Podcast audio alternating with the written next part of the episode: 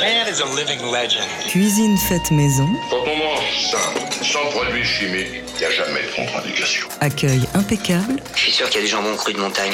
Tu sais qui tue encore jambon cru eux-mêmes, hein? Ambiance familiale et musique en live. Daily Express. Jean-Charles Doucan. J'ai dit manger tout de suite L'année démarre sur les chapeaux de roue pour Thomas Co. Même si c'est maintenant derrière nous, commençons déjà par dire qu'il a mis le feu hier et avant-hier sur la scène parisienne du Duc des Lombards au sein du quartet de Baptiste Herbin. C'est toujours dans la capitale et dans le joli cadre du théâtre de l'œuvre que le pianiste aura carte blanche à la fin du mois du 25 au 27 janvier avec chaque soir une formule différente. D'abord, il y aura le duo qu'il forme avec la marimbiste Vassilena Serafimova. Ensemble, ils vont replonger dans le répertoire de Bach Mirror, leur projet dédié au maître Jean-Sébastien Bach. Le lendemain, on retrouvera Thomas Enko toujours en duo, mais cette fois en compagnie du contrebassiste Stéphane Kierecki pour le répertoire lumineux du projet Modern Songbook. Et le troisième soir, il se produira en piano solo. Ça va être beau, ça va être fabuleux, ça va être immanquable. En ce début 2024, Thomas Co ressort aussi ses quatre premiers albums sur toutes les plateformes.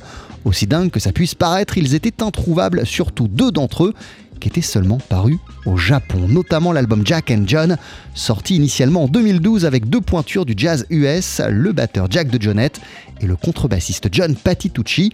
Précisons aussi qu'il avait enregistré Thomas son tout premier disque, Esquisse, alors qu'il avait 15 ans.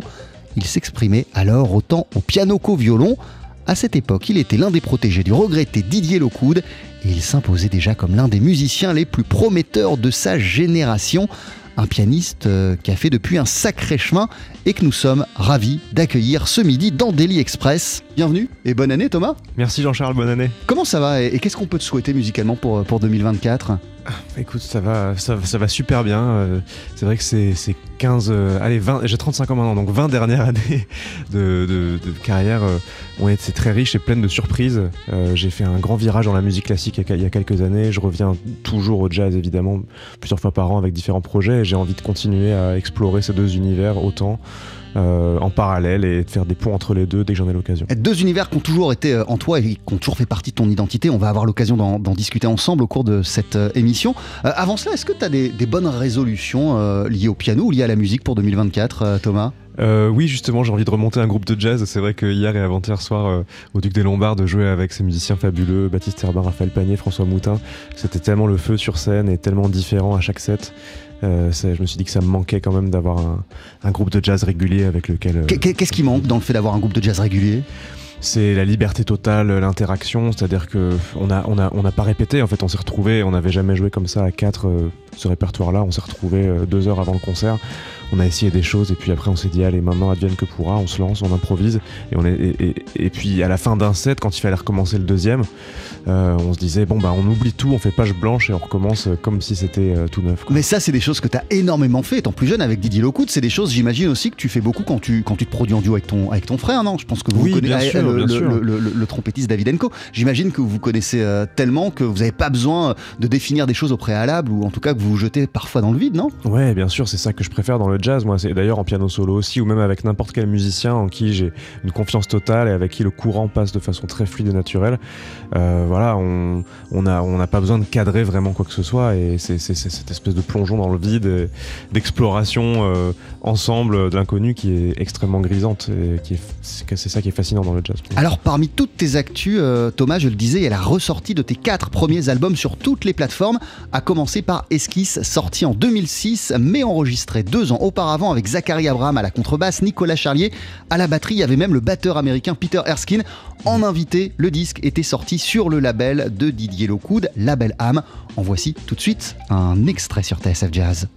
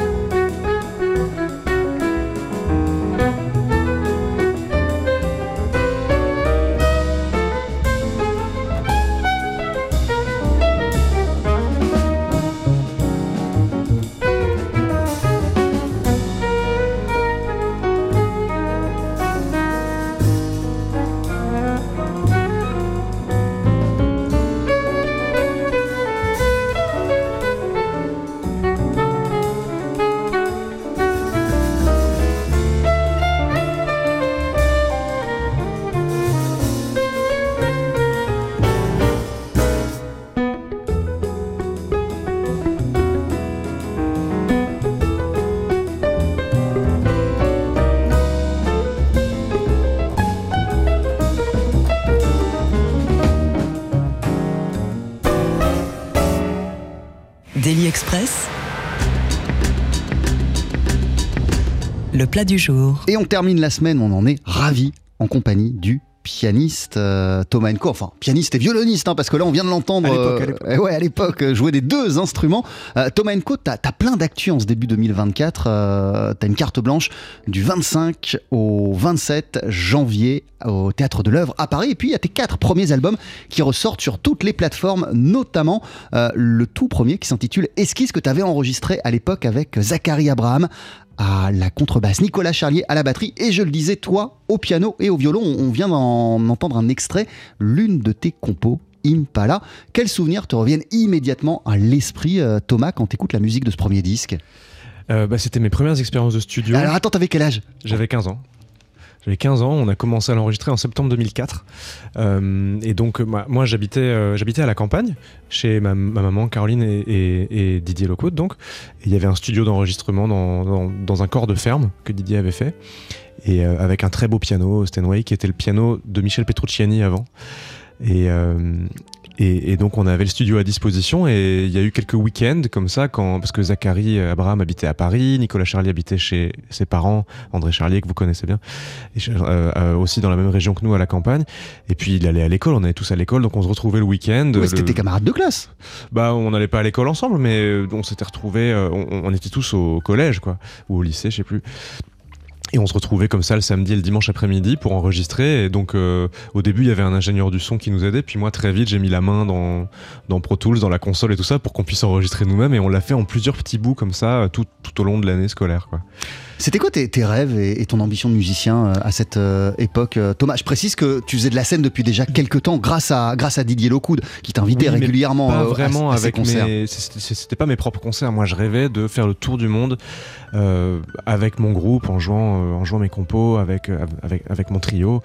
Et, euh, et ça, ça s'est produit ça s'est même produit assez vite. Mais je voyais justement Didier et puis ses amis musiciens qui allaient au Japon en Chine en Afrique aux États-Unis en Russie etc et qui revenaient toujours avec plein de souvenirs je voulais Plus- faire pareil Au- Autant que la musique, c'est euh, ce- c'est ce- ces envies de voyage qui, euh, Ouais, qui te je voulais aller envie partout. Je voulais aller partout. Mais même déjà quand j'étais tout petit, j'avais une map monde et je la faisais tourner et je, je regardais tous les pays dans lesquels je voulais aller, etc. Et, j'avais j'avais compris en, en observant Didier que être musicien professionnel, c'était vraiment un passeport pour ça parce qu'il jouait avec des musiciens du monde entier, dans les pays du monde entier. Et euh, voilà, je voulais, je voulais faire ça et jouer partout, tout le temps, sans, sans, sans m'arrêter. En, en quoi cet euh, album, ce premier disque, Esquisse, qui est paru en 2006, en quoi il a marqué une étape importante dans le développement de ta carrière, de ton parcours et même euh, dans ton propre développement en tant que musicien, Thomas? Bah, un premier album, c'est toujours extrêmement important. C'est c'est le premier témoignage de, de- voilà, c'est la première euh, chose tangible du, du- du parcours d'un d'un musicien et, et en- et notamment à l'époque euh, c'était euh, c'était vraiment euh, quelque chose de, fort de sortir un album parce que c'était il n'y avait pas les plateformes de streaming il y avait la musique en digital commençait tout juste à balbutier YouTube n'existait pas encore etc donc donc un, album physique qu'on peut toucher, ouvrir, mettre dans la platine et écouter, c'était quelque chose de, vraiment important. Quoi. Et surtout, ce qui s'est passé, c'est qu'à l'époque, je, je jouais donc beaucoup de violon. Et j'étais dans un groupe de jazz manouche au violon avec euh, Richard Manetti, guitariste qui est venu nous écouter d'ailleurs hier soir au Duc, c'était trop sympa. Et, euh, et on jouait tous les mardis dans une petite cave qui s'appelait les Voûtes Saint-Honoré à Paris. Et un soir, j'arrive pour jouer comme tous les mardis et, euh, et on me dit que euh, ah désolé, on t'a pas prévenu, mais le concert était annulé ce soir parce que euh, parce qu'il y a une soirée privée, euh, une des gens japonais qui sont là pour pour une soirée privée de jazz, etc. J'ai dit ah bon zut, euh, j'étais le seul du groupe qui avait pas été prévenu et j'ai demandé si je pouvais rester à la soirée pour euh, pour écouter les musiciens japonais.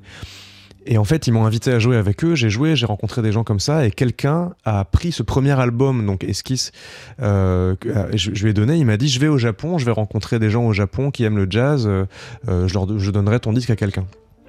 Et deux ou trois semaines plus tard, j'ai reçu un email d'un producteur japonais énorme que je connaissais pas, mais qui est un producteur historique chez Sony Jazz, euh, qui s'appelait Ito Yasuhachi, et qui avait craqué sur cet album et qui a eu envie de, de produire mon second, puis mon troisième, puis mon quatrième. Et ma, ma carrière au Japon a décollé grâce à ça. On va revenir sur cette rencontre. Effectivement, il, il a compté pour toi, ce, ce producteur légendaire. Il a, il, il a enregistré, euh, il a produit tes, tes trois albums suivants.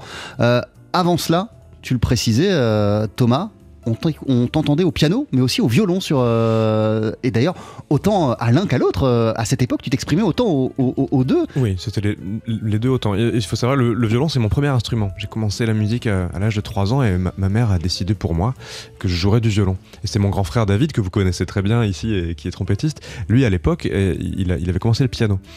Euh, mais moi j'étais très attiré par le piano, mais je pouvais pas faire du piano parce que c'était l'instrument de mon frère, donc on m'en a donné un autre.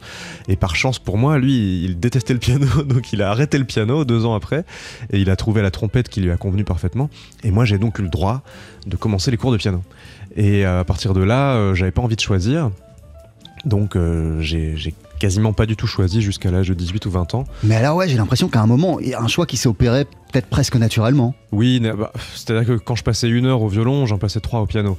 J'étais tellement passionné, l'instrument m'attirait, m'aspirait, je me sentais complètement euh, en, voilà, en phase avec ça. Et, j'étais un enfant euh, plutôt assez, euh, assez solitaire, j'aimais bien être dans ma bulle, dans mon monde, et le piano c'était génial parce que je pouvais tout explorer, relever à l'oreille des choses, écrire de la musique sur du papier, écrire mes, premières compositions. Et le piano c'était vraiment le terrain d'exploration parfait.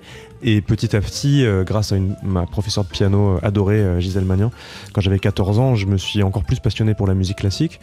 Et donc, euh, avec le classique et le jazz que je voulais pousser à fond dans le piano, j'avais beaucoup moins de temps pour le violon. Alors, tu nous expliquais, euh, pendant qu'on écoutait euh, le morceau Impala, que ce premier album, tu l'as enregistré avec le violon de Didier Lockwood. Et alors, si j'ai bien compris, tu nous as aussi dit comme ça, en passant au détour d'une réponse, euh, que le piano sur lequel tu as joué, c'est l'ancien piano de Michel Petrucciani. Absolument. Donc Ouais. sur ce premier album, il y a et l'ancien piano de Michel Petrucciani et le- le- l'ancien violon de Didier Lockwood. Oui, et il se trouve que le violon de Didier, il me l'a donné exactement à cette époque-là, au moment où j'ai fait ce disque.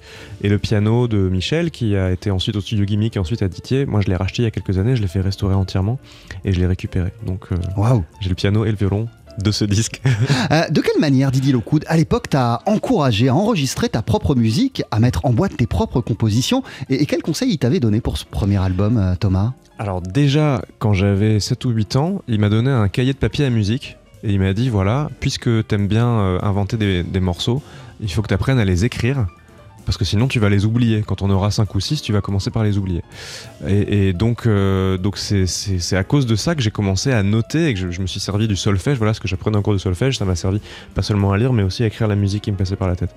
Et puis quand j'ai eu quelques compositions, que j'ai formé mon trio, j'avais euh, voilà 13-14 ans, euh, Didier m'a dit ben c'est très bien, là maintenant tu as 10 12 compositions que tu joues avec tes copains, ce serait bien de les enregistrer et donc je vais produire ton premier album.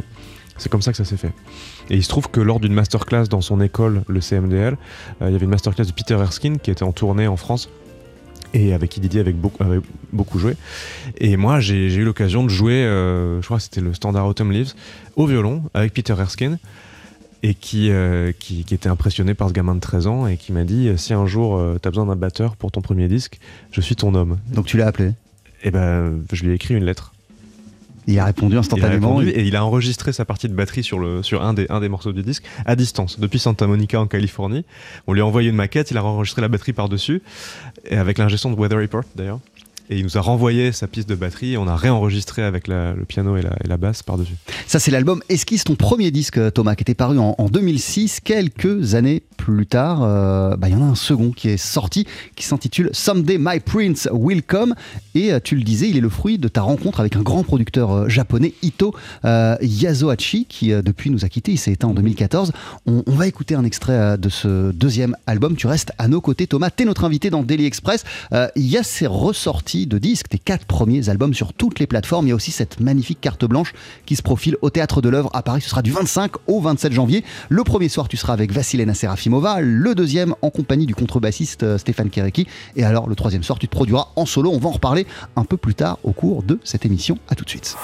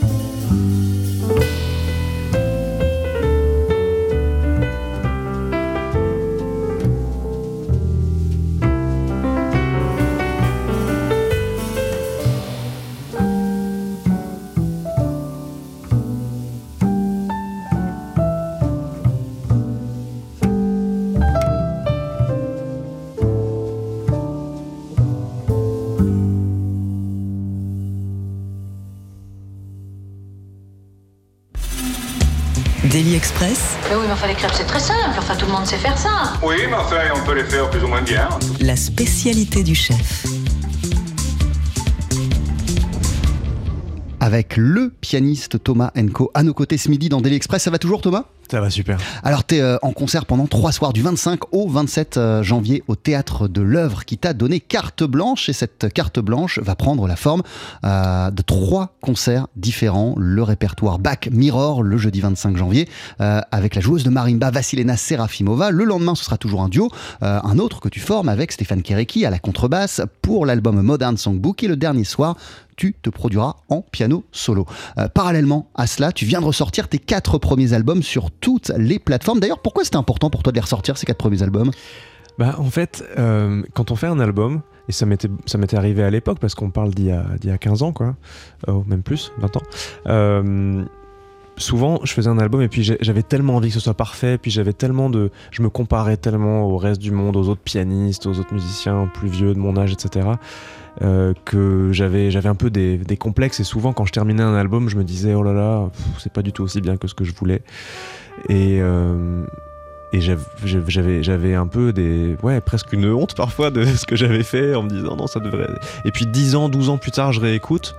Là il y a quelques mois je me dis mais en fait c'était vachement bien. Et puis surtout aujourd'hui j'ai 35 ans et j'ai un regard beaucoup plus tendre sur, sur ça et puis euh, avec beaucoup de distance je me dis mais bien sûr qu'il faut que ça existe et puis c'est mon, mon histoire c'est mon histoire musicale avec ses qualités ses défauts tout ça les, les forces les faiblesses en fait c'est c'est- pas du tout censé être parfait ça ne doit pas être parfait mais c'est vrai que j'étais extrêmement perfectionniste à l'époque et avec euh, euh, tous les tous les, les, les affres et les souffrances que ça pouvait et les, les, les doutes qu'on peut, qu'on peut avoir quand on est à la fois artiste et en plus adolescent parce que j'étais ado quoi donc euh, des, des doutes qui ont pu, euh, à certains moments, te donner envie de laisser tomber la musique Ah En non, tout cas, une, non, une non, carrière jamais, professionnelle jamais, jamais. Ah non, parce que la musique, c'était vraiment un refuge, le fait de jouer et d'explorer. Le, le- le piano même, c'était presque une, une pièce. Le piano même était comme, pour moi comme, comme une pièce d'une maison euh, dans, laquelle je me sentais extrêmement bien. Donc abandonner, non, jamais, mais, euh, mais vouloir toujours faire mieux, euh, ne pas sortir l'enregistrement que je venais de faire parce que je voulais faire mieux que ça. Ça, oui, ça, ça m'arrivait tout le temps. On vient de sor- on vient de- d'entendre un, un extrait de ton deuxième album Someday My Prince Will Come. Ça a été enregistré en 2009 avec Joachim Gauvin à la contrebasse et Nicolas Charlier à la batterie. Est-ce que tu pourrais nous, expliquer ce qu'on vient d'écouter, Thomas? Oui, alors euh, donc c'était ce producteur japonais Ito qui, euh, qui avait décidé de produire mon second album et il voulait que je vienne au Japon pour l'enregistrer mais je pouvais pas venir au Japon parce que je commençais le, la série de spectacles Jazz et la Diva avec euh, mon beau-père Didier Lecoud, ma mère Karine Kazatsu et mon frère David Enko. Au théâtre de la Gaîté Montparnasse on était parti pour 6 mois ou 8 mois à jouer tous les soirs donc je pouvais pas aller au Japon enregistrer. Je rêvais d'aller au Japon. Il m'a dit c'est pas grave je vais venir moi à Paris. Il a loué le studio de la Grande Armée. Et euh, et il est venu avec toute une équipe et il a dit on va enregistrer cet album en deux jours. Et donc ce sera, euh, on fera des morceaux en une prise euh, ou deux prises, pas de montage euh, à l'ancienne. Alors j'avais une peur bleue et il voulait que j'enregistre principalement des standards de jazz du grand répertoire, très connus parce que il me disait dans le marché du jazz japonais, c'est ça qui marche et je veux te faire crever le plafond là-bas, donc il faut que tu enregistres des standards. Et moi je lui avais dit d'accord, mais un peu effronté, je lui avais dit je voudrais que le premier morceau de l'album ce soit un standard, mais de la musique classique. Et que ce soit un thème de Robert Schumann sur lequel j'ai fait un arrangement. Il m'avait dit quoi? Mais non, c'est pas un standard de jazz. Je dis, Mais c'est pas grave, je veux que ce soit ça. Et il, il a écouté, il a adoré. Il connaissait pas, c'était pas sa culture à lui. Donc c'est pour ça que cet album qui est très jazz avec plein de standards, euh, Yesterdays, euh, Someday My Prince Will Come, My Funny Valentine, etc., s'ouvre en fait sur la première des scènes d'enfants de Schumann. Mais en même temps, c'était une intuition qui était, qui était, qui était, qui était juste dans la mesure où, où c'est ce que t'es profondément. Euh, t'es autant pétri de musique classique que de, que, que de jazz, Oui. euh, Thomas Oui, mais c'était la première fois que, euh, que je faisais ça, que j'ai continué à faire énormément depuis, dans plein de contextes différents, c'est-à-dire d'improviser sur des thèmes de musique classique, comme si c'était des chansons, comme si c'était des standards du, du- de songbook. Quoi. À l'époque, t'avais euh, 20 ou 21 ans. T'avais 21 ans en, en, en- en J'avais 2009. 20 ans, c'était en janvier, ouais, j'avais 20 ans. Ouais, t'avais juste. 20 ans au moment de l'enregistrement de cet euh, album. Euh, qu'est-ce qu'on se dit, qu'est-ce qu'on ressent lorsqu'un grand producteur euh, japonais euh, vient à, à- à- à sa rencontre, à, ta rencontre, euh, pour te dire, écoute, en fait, j'ai envie que tu crèves le plafond, dans mon pays, au Japon, et, et- et je veux produire tes albums Alors j'étais à la fois très excité et très intimidé. J'avais un peu le problème du, du syndrome de l'imposteur hein, que beaucoup de gens connaissent. Euh, D'autant plus qu'il m'avait parlé d'un jeune pianiste qui s'appelait Austin Peralta, qui est mort très jeune, à Ouais. 23 ans, à Los Angeles, qui était un prodige et qui avait été sous l'aile de ce producteur jusqu'à sa disparition en fait. Et, donc j'avais confusément compris, senti que euh, c'était une forme de réparation pour ce producteur de prendre sous son aile un autre jeune pianiste euh, étranger et, euh, et de lui faire bénéficier toute son expérience et de sa force de frappe parce que c'était un producteur qui pouvait qui pouvait me faire faire deux tournées par an au Japon de 25 dates Euh, c'était c'était énorme quoi À l'époque, en France, tu avais remporté un Django d'or, si je ne m'abuse, pour ce disque. grâce à ce disque ouais. Grâce Tout à fait. cet album Someday My Prince Will Come, il t'a aussi donc j'imagine ouvert les portes euh, du, du Japon. Tes premiers euh, concerts au. Japon, c'est pour ce disque. absolument bien sûr Avec ton trio? Avec, euh, oui, les, alors les tout premiers c'était euh, c'était en quartet avec mon frère parce que le producteur avant de produire le disque avait voulu me voir jouer en live en vrai euh, une fois donc juste avant d'enregistrer ce disque on était allé faire deux petits concerts au Japon en quartet et puis ensuite ça a été des trios et puis des solos. C'est aussi ta rencontre donc avec ce producteur légendaire Ito Yazo Hachi. Quel, quel homme, quel personnage t'as as rencontré? Qu'est-ce qui t'a appris sur, sur la musique? Alors c'était c'était un homme assez mystérieux mais extrêmement bienveillant, très drôle, très très drôle. Euh, il venait me chercher à l'aéroport de Tokyo avec un, un coupé Peugeot rouge. euh, avec une, une plaque d'immatriculation sur laquelle il avait écrit Swing 88 parce que son prénom Yasuhachi ça veut dire 88 euh, et 88 c'est le nombre de touches qu'il y a sur un piano et donc c'était un énorme passionné de jazz producteur historique du jazz chez Sony qui avait produit euh, plein d'enregistrements d'Herbie Hancock, euh, de Hank Jones. Et il était connu pour avoir fait certains des premiers enregistrements de certains musiciens et les derniers enregistrements de certains autres. Donc les derniers le, le premier de Dave Liebman, par exemple, c'est lui. Le dernier de Hank Jones, c'est lui. J'ai rencontré Hank Jones à Tokyo le jour de son 90e anniversaire grâce à ce producteur. Il m'a fait rencontrer absolument tout le monde là-bas et il avait des histoires à raconter pas possible. Il me racontait par exemple que parfois il devait gérer les interviews de, de Wayne Shorter mais qu'il comprenait pas ce que Wayne Shorter racontait parce que c'était toujours cosmique et donc il demandait à Herbie Hancock de lui traduire. C'était que des histoires comme ça. C'était absolument génial. Et alors, il t'a aussi ouvert euh, les studios, euh, les portes du studio Sony euh, à, à Tokyo, puisque en 2010, t'as enregistré le disque suivant Ouais. là-bas, au Japon, The Window Absolument. and the Rain. Et en plus, tu nous disais que c'était un producteur légendaire euh, qui, avait, qui était responsable d'un nombre incalculable de, de sessions pour, pour Sony. Euh, il a fait venir pour cet album des, des figures japonaises, le trompettiste Teru Masaino, euh, qui, incroyable. qui est un immense musicien. Incroyable. Et ouais, Teru Masahino, euh, avec qui on a enregistré deux morceaux dans l'album, et puis le percussionniste incroyable, complètement fou aussi, Kiyohiko Samba, avec qui on a fait aussi deux ou trois morceaux dans l'album. Et là encore, c'était une session d'enregistrement à l'ancienne, c'est-à-dire on ouvre les micros, on appuie sur Rec et on fait euh, une prise, et c'est censé être la bonne prise. Donc c'est aussi, euh, voilà, c'est comme les, productions de jazz de la grande époque où y a, on fait pas de montage, on fait, on, cherche pas à faire parfait, à tout corriger. Non, c'est dans l'instant, c'est comme ça. Et cet album-là dont on parle, on l'a enregistré en arrivant, c'est-à-dire qu'on est arrivé là, c'était avec Nicolas Charlier et Chris Jennings, c'était mon trio de l'époque. On est arrivé à Tokyo. Immédiatement, on est allé faire la balance au studio. On avait le jet lag, c'était voilà, décalage horaire pas possible. On a dormi quelques heures et on a commencé à enregistrer. On a enregistré toute la journée. Moi, je me suis shooté au thé vert. Ils ont des petits sachets de thé vert euh, instantanés qui sont bourrés de caféine et j'en prenais 10-15 par jour. J'ai commencé à avoir des problèmes de tachycardie à cause de ça dans le studio. Et puis, euh, et on a fait le mixage et le mastering dans la foulée la nuit. Et ensuite, on est parti en tournée pendant trois semaines. C'était euh, c'était vraiment extrême comme Ah. façon de faire un disque. Ah, T'es aussi, grâce à lui, euh, allé euh, enregistrer à New York et pas avec n'importe qui euh, en 2012 tout un disque en compagnie de John Patitucci à la contrebasse du batteur Jack de Jonette. L'album s'appelle Jack and John. Alors lui, il était sorti à l'époque uniquement au Japon. Il est désormais disponible sur toutes Mhm. les plateformes et en voici tout de suite un extrait sur TSF Jazz.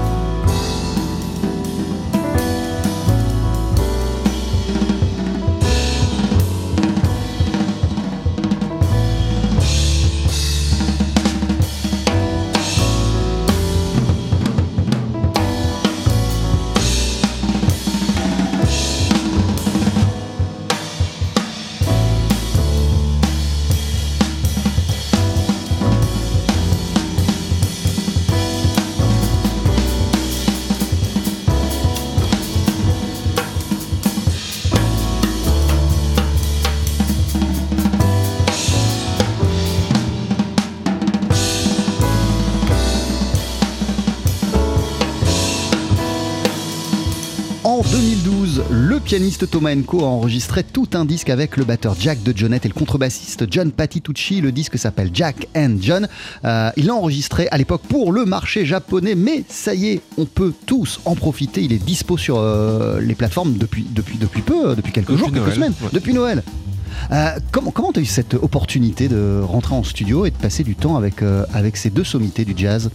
Alors, fin 2011, je rentre d'une tournée au Japon euh, où j'étais en trio. Et, donc, à peine rentré à Paris, je reçois un coup de fil de, mon producteur japonais, donc monsieur Ito, qui il, me dit Bon, euh, qu'est-ce que c'est la suite? Je dis Bah, la suite, je sais pas. Euh, Il me dit Ben, je pense que la suite, ce serait que je te fasse enregistrer un disque en trio avec, euh, une super rythmique américaine légendaire. Je lui dis Ah bon, vous pensez à qui? Il me dit, je pense à Jack de Jonette et John Patitucci. Alors là, moi j'éclate de rire. Je lui dis, oui, d'accord. Et puis pourquoi pas le pape et Dieu? Et il me dit, non, non, mais je suis sérieux. Est-ce que tu es libre euh, Je sais plus quel jour en janvier, janvier 2012. Euh, je, lui dis oui. Il me dit, ben, je prends le studio Avatar à New York. Eux, ils sont libres. Je leur ai demandé. Ils sont d'accord. Ils t'ont écouté. euh, Ils sont ok. Et donc, tu, viens à New York et on, et on fait le disque en un après-midi. Là, c'était vraiment carrément extrême. Et je dis, bah d'accord. et puis il se trouve que j'avais le projet avec ma copine à l'époque de déménager à New York. Donc on en a profité, on est allé là-bas. Elle, elle a passé son audition pour son école théâtre. Moi, j'ai, j'ai fait, euh, je suis venu pour faire ce disque. On a, on a trouvé un appartement et on, et on, et on s'est installé juste après. Mais la, la session, c'était, euh, voilà, j'avais jamais rencontré Patty Tucci de Jonette que j'avais écouté pendant des heures et des milliers d'heures en disque. Et à un moment, je me retrouve dans ce studio mythique Avatar qui s'appelle maintenant Power Station. Et, euh, et en plus, on avait mis le piano, ils avaient mis le piano dans la même pièce que la batterie, donc j'étais, j'étais à 2 mètres de, de Jack et on commence, je me souviens très bien du début de la séance, moi j'étais tremblant, euh, tu vois, j'avais 21 ans, euh, 20, 22 ans, j'étais, j'étais, euh, j'étais pas du tout sûr de moi, j'avais très peur, en fait ils étaient hyper sympas. Et euh, j'aurais proposé qu'on commence par I'm Old Fashioned, le standard. Et il lance l'enregistrement, on commence à jouer, et les premières notes, moi j'ai le son de batterie, le son de cymbale de, de, Jonette comme ça dans, dans les oreilles. On joue un standard en trio, et d'un coup je me, je me trouve projeté dans le trio de Keith Jarrett.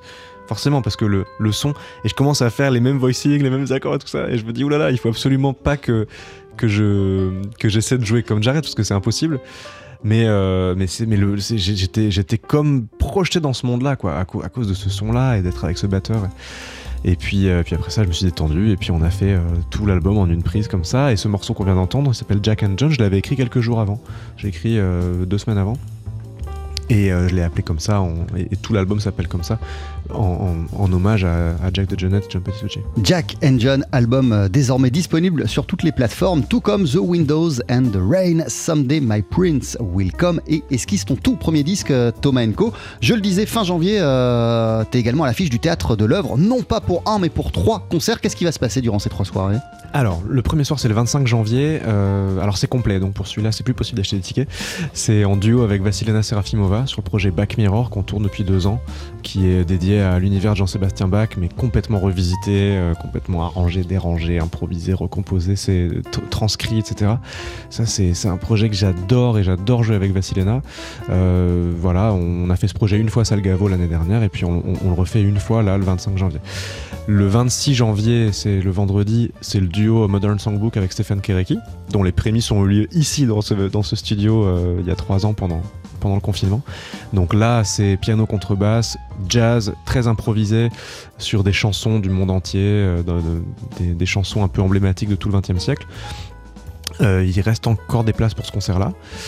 Et le troisième soir, donc voilà, il y aura eu un soir musique classique, un soir jazz, et le troisième, je suis en solo, et là c'est carte blanche, je sais pas encore vraiment ce que je vais jouer. Ce sera des improvisations libres, euh, des compos à moi, j'improviserai sur des standards, sur des chansons, sur des.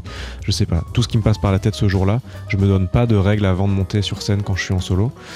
Et, euh, et celui-là est quasiment complet, donc il faut se dépêcher, je crois qu'il reste euh, une vingtaine de places. Quelle opportunité ça représente pour toi de pouvoir présenter trois facettes vraiment différentes de ton, de ton travail euh, Bah, déjà, j'adore jouer à Paris. Euh, je le fais pas si souvent que ça, mais deux, trois fois par an. Et c'est toujours l'occasion de présenter un projet, une idée, une, une chose. Et je suis toujours un peu frustré parce que comme je fais, je fais, je suis toujours sur plusieurs, plusieurs univers musicaux en même temps. Là, c'est l'occasion d'en présenter euh, trois en même temps, trois très différents et trois qui, qui, qui m'ont vraiment euh, porté euh, ces, ces quelques der- dernières années, c'est-à-dire ces deux duos et ce solo sont les, les formules avec lesquelles j'ai le plus joué ces dernières années. Et donc voilà, je suis très très content de les présenter à Paris dans le même lieu, trois soirs à la suite. Je sais qu'il y a des gens aussi qui vont venir pour les trois. Et euh, je pourrais pas faire ça en un seul concert, ce serait, ce serait trop long, donc c'est génial. Si j'avais une semaine, je ferais ça de projets différents. Haha, euh, c'est donc du 25 au 27 janvier la carte blanche donnée à Thomas Co par le Théâtre de l'œuvre. Mille merci d'être passé nous voir dans Daily Express dans quelques minutes, juste après la pub. euh, Pour se dire au revoir, tu vas nous jouer un titre en piano solo. Bah oui, je jouerai le premier titre de l'album Window and the Rain que, que vous n'avez pas encore diffusé là, donc je le jouerai en, en solo. C'est une, une chanson de John Lennon qu'on avait enregistrée donc à Tokyo, euh, dans les studios Sony, en, en 2010, et euh, que je vais reprendre là en solo. Alors- Love. Attends, on est hyper en retard, mais quand même une question. euh, Quand tu mets toute ta discographie, euh, tous tes albums euh, côte à côte, bout à bout, qu'est-ce qui, représente celui-ci, Jack and John? Au milieu de ta vaste discographie, Thomas Ben, c'est. pour moi, c'est vraiment le moment où je me suis installé à New York. Ça correspond à une étape de ma vie où j'avais envie de d'être 100% dans le jazz, de ne faire que ça, de vivre cette vie de jazz new-yorkais euh, euh, dont je rêvais euh, sur, sur des posters et sur des affiches depuis, depuis que j'étais gamin. Quoi. Et, euh, et puis ça, ça, c'était une sorte de consécration de rencontrer ces, ces, ces deux monstres qui étaient vraiment des héros et des légendes pour moi. Et il se trouve que quand on a fini l'album, moi j'étais un peu déçu de, de, de moi-même. C'est-à-dire que j'assumais pas trop comme j'avais joué, je me sentais pas au niveau, pas à la hauteur de l'opportunité, de l'occasion qui m'avait été donnée par eux et par le producteur. Et du coup, j'ai pas spécialement cherché à faire en sorte que l'album sorte ailleurs qu'au Japon. Et là, 12 ans plus tard. Ah oui, c'est en le réécoutant, comme tu nous C'est en le l'expliques. réécoutant, dit- je l'ai réécouté il y a quelques mois et je me suis dit mais c'est pas possible, en fait c'était vachement bien. Et euh, j'étais beaucoup trop perfectionniste et beaucoup trop euh, centré sur mon petit jeu de piano à moi et comme je voulais que ce soit à chaque note parfaite, etc. Et là en réécoutant avec le recul, je me dis mais bien sûr qu'il faut que ça sorte. Et depuis c'est passé plein de choses, Euh, je suis revenu habiter en France, je me suis donné à fond dans la musique classique, etc. Donc c'est voilà, c'est c'est une, c'est une, étape qui restera... euh, un peu comme un premier disque, sauf que c'était pas le premier, mais c'était le premier dans ces conditions-là, euh, en Amérique. euh, voilà. Merci beaucoup Thomas, je te laisse t'installer à notre piano. On se retrouve d'ici quelques minutes, à tout de suite. Avec avant de se dire au revoir et surtout avant de retrouver Thomas Co au théâtre de l'œuvre du 25 au 27 janvier, eh bien Thomas Co à notre piano tout de suite dans Daily Express. Te voici avec. Love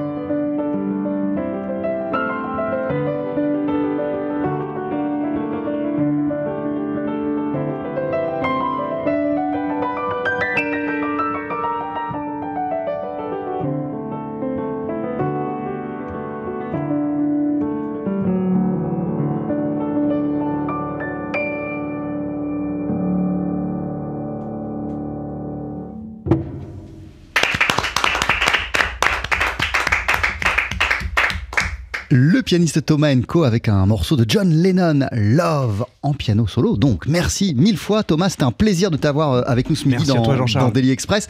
Euh, tes quatre premiers albums viennent de ressortir. Ce que tu nous as joué, euh, c'est extrait de The Window and the Rain, album qui était sorti en 2011. Avant cela, il y avait eu Someday My Prince Will Come et le tout premier Esquisse.